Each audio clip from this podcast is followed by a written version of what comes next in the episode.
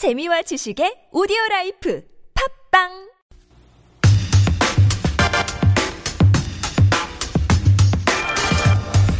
어, 저의 최근 방송 목표는 이분보다 방송을 오래 하는 겁니다.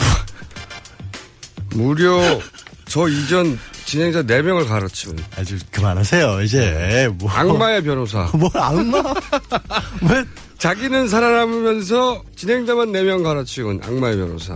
불멸의 네. 게스트. 가늘고 길게 예. 가늘고 양지열 길게. 변호사님 나오셨습니다. 안녕하십니까. 네 안녕하십니까 그래서 아이템을 꼭 뽑을 때도 말이죠. 어떻게 하면 이분을 보낼 수 있을까? 뭐, 저를 아이템으로 보내려고요? 그러니까요. 뭔가 아니 조금만 게임도 아니고 갑자기 아이템으로 저를 보내요 말을 조금만 잘못해도 보낼 수 있는 아이템이 뭘까? 그게 이제 그래서 그래서 선정이 됐어요. 이 최근에 이제 유승준 씨가 소, 어, 소를 제기했잖아요. 예. 예, 입국 허가해달라고. 그런데 이게 이제 패소했단 말이에요. 1심에서는. 그렇죠 네, 1심에서 패소했는데 요 아이템은 말 한 번 잘못하면 훅 갈 수 있거든요. 아 이게 그런 네. 아이템이에요? 어, 조심해야겠네 그러면 양지열 변호사를 요걸로 보내자. 살살살 유도해가지고. 뭐지 아침부터 왜 이게 시험 받는 분위기로 이게 방송을 시작하는 거죠? 이분이 게다가 말이죠. 어, 지난 방송 한 번 나왔는데 아니 그거는 검색어 1위를 그러고 보니까 참 해가지고. 허위 사실 유포하셨더만 제가 언제 대기실에서 만세를 불렀어요 아니 대기실에서 만세 안 부르고 밖에 나가서 담배 필 때 만세. 자, 어쨌든 악마의 변호사. 어, 이 사람보다는 오래 해야 되겠다는 각오를 불러일으키는 이 사안. 우선 제가 궁금한 게 그 처음 이제 미국으로 가가지고 재입국이 안 된 거잖아요. 그렇죠. 예.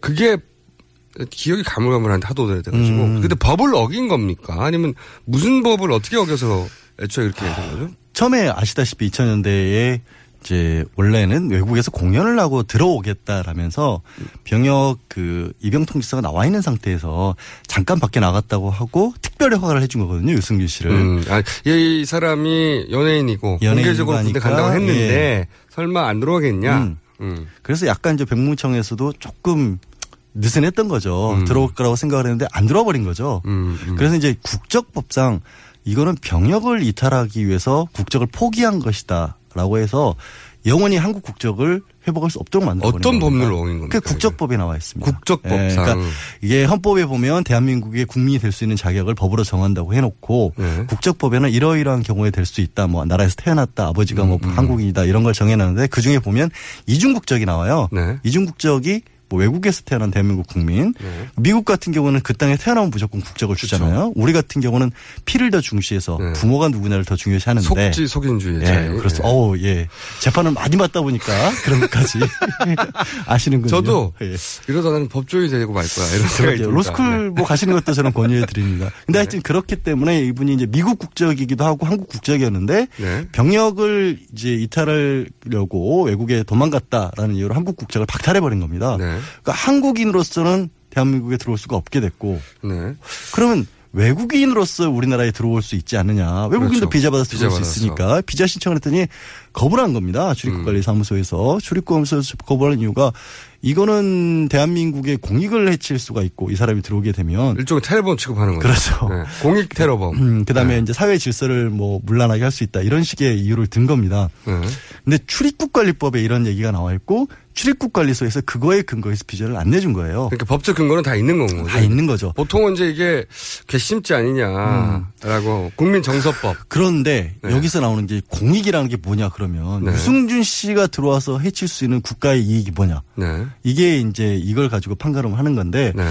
병무청도 그렇고 출입국 관리소도 그렇고 유명인이고 네. 다른 것도 아니고 그렇게 방송에 나와가지고 나는 해병대 가겠다라고 얘기를 했는데 또 국가와 지킨 했던 약속을 안 지켰던 거잖아요. 음. 나 들어오겠다 해놓고 그런 사람을 국가를 들어- 속였다? 예, 그런 사람이 들어오게 될 경우에 대한민국의 많은 국방의 의무를 다하고 있는 젊은이들에게 엄청난 피해를 줄 수도 있고 음. 정신적 피해를 줄 수도 있고 또 사회 입장에서 봤을 때도 이런 게 흐야 흐지부지 돼버리게 되면 이게 어떻게 국가의 그 권위가 안 선다 이런 음. 얘기들도 있을 수 있죠. 뭐 군대를 갈 수밖에 없는 사람들에게 박탈감을 주고 뭐 그게 국방 의무인데 근데 이제 거기까지는 이제 이해했어요. 그 국방의 의무의 그 중요함에 대해서는 제가 한번 그 해외사를 겪은 적이 있는데 음. 90년대 육로로 이스라엘 간 적이 있습니다. 예. 그 워낙 엄격한데죠, 거기는. 그렇죠. 시나이 반도 거쳐서 막 어렵게 어렵게 갔는데, 근데 저하고 같이 왔던 그, 같이 그 버스에서 만나서 버스를 타고 그 반도를 지나서 국경을 통과하라고 했던 영국 친구가 못 들어오는 거예요. 오. 근데 들- 알고 봤더니 그 영국 국적이지만 이름이 유태식이라서 아. 구분하는데 왜 못 들어오냐. 그 당시에 왜 중동 국가들하고 굉장히 오랫동안 전쟁을 했잖아요. 그렇죠. 그래서 해외에 있는 유태인 청년들한테 이제 입, 그. 입영 통지서가 온 그렇죠. 거죠, 우리로 치면은. 국적은 달라도 음. 유태인님이 와서 입대하라고 하는. 근데 안 간 거예요. 국적이 예. 그런 사람들은 입국을 안 시키는 겁니다. 저도 여기서. 그런 비슷한 경우 있어요. 미국에 연수가 있는데 예. 러시아에서 왔던 친구가 갑자기 가방을 싸서 이스라엘로 가더라고요. 자기 음. 이스라엘 한 번도 가본 적이 없는데 이거 입영 통지서 받았기 때문에 난 가야 한다고. 그러니까요. 그 그럴 때 응하지 응할 법적인 의무는 없어요. 음, 그런데 왜냐면 그런데 이스라엘에서는 그럴 때 응하지 않는 사람들은 우리나라에 올 자격이 이스라엘은 없다. 못 온다. 유태인이 아니다. 비슷한 얘기인 거죠, 유승준 그렇죠. 씨. 유승준 비슷한- 씨가 아니라 이제 병무청에서는 아예 외국인이니까 스티브 유다라고 이름을 정확하게 그런데 하죠. 이해 가면서도 이제 몇 가지 이제 마음에 걸리는 게 있어요. 예를 들어서 13년은 거의 살인죄 하고 맞먹는 정도의 중한 처벌이란 말이에요. 예. 그런데 앞으로 계속 안 된다는 거죠. 네. 또 이게 과연 적당한 정도의 처벌인가? 음. 또 하나는 어 형평에는 맞는가? 음. 그러니까 그 소위 국적 취득으로 회피한 사람이 한둘이 아닌데 네. 시범 케이스에 걸린 건데 음. 말하자면 예, 예. 시범 케이스로 이 사람이 입는 어, 본인 제약받는 권리가 너무 과도한 거 아닌가 이런 의문 제기할 수 있지 않습니까? 첫 번째는요, 네. 공소시효와 관련된 거겠죠. 네. 예를 들어서, 아니, 13년 동안 그렇게 외국에 있었으면 이미 처벌 받은 거랑 마찬가지 아니냐. 그렇죠. 보통 살인죄 같은 경우도 그렇게 오랜 시간이 지나면, 물론 살인죄는 공소시효가 없어졌지만, 네. 다른 죄 같은 경우는 15년, 20년 지나면 용서해 주지 않느냐. 네. 근데 공소시효에 예외가 있죠. 외국에 도망가 있으면 공소시효가 정지가 됩니다. 외국에 도망가서 편히 살고 있는 사람의 경우에는 공소시효가 진행된다고 보질 않습니다. 공소시효의 문제라기보다는 네, 그러니까 기간을 그렇게 그렇죠. 벌을 받은 걸로 봐야 하느냐.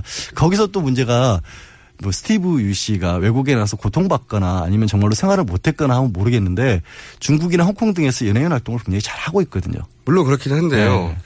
한국에서 돌아와서 연애 활동을 제한하는 건 맞, 맞다고 봐요. 음. 그렇지만 외국인으로 방문 비자도 안 준다.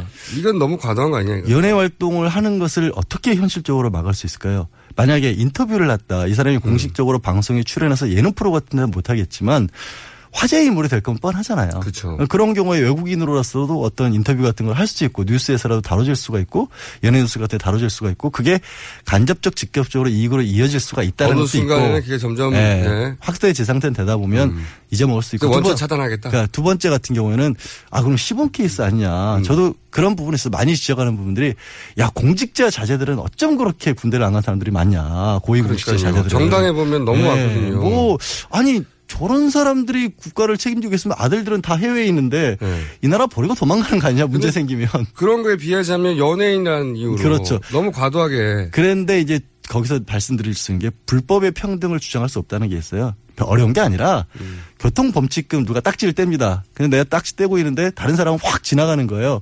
아 왜 쟤는 안 떼고 나는 떼느냐. 이거를 주장할 수 없다라는 게 법 원칙이에요. 내가 걸렸다고 해서. 그 다음에 굉장히 안전한 방향으로 아, 그 다음에 이런 겁니다. 이렇게 말씀드려 불안 제가 이제 부, 어, 만족, 총수님을 만족시켜 드릴 말은 대답으로 네. 이렇게 말씀드릴 수 있겠죠. 연예인은 국민들의 사랑을 받는 존재고요. 네. 공직자들은 상대적으로 미움을 받는 존재들이기 때문에 네. 그 사람들에 대해서는 어느 정도 사람들이 포기한 것 같아요. 아유, 그러려니. 근데 인기를 먹고 사는 연예인이고 대중들의 사랑을 먹고 사는 연예인은 오히려 대중들의 용서를 안 하는 것 같아요. 근데 저는 대중들이라고 통칭되긴 하는데 음. 실제로 이분에 대해서 공격적인 분들이 보통은 이제 군대 갈 나이 연령대에 아. 남성이 비중이 높을 거라고 예상합니다. 아무래도 그러니까 그럴 아무래도 그럴 수밖에 없죠. 없고 네. 그리고 우리 사회에서 크게 두 가지 절대 건드려서 안 될 금계의 영역을 꼽는다면 하나가 네. 국방이고 네. 두 번째가 교육인 것 같아요.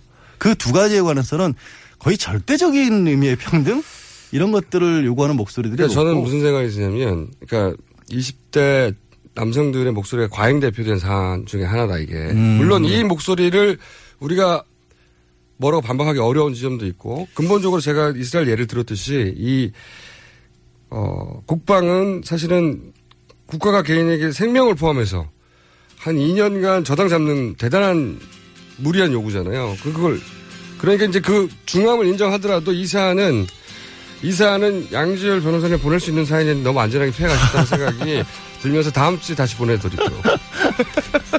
오늘은 살아남은 거예요? 네. 예. 여기까지 하겠습니다. 길게. 양지열 변호사였습니다. 3부에서 뵙겠습니다.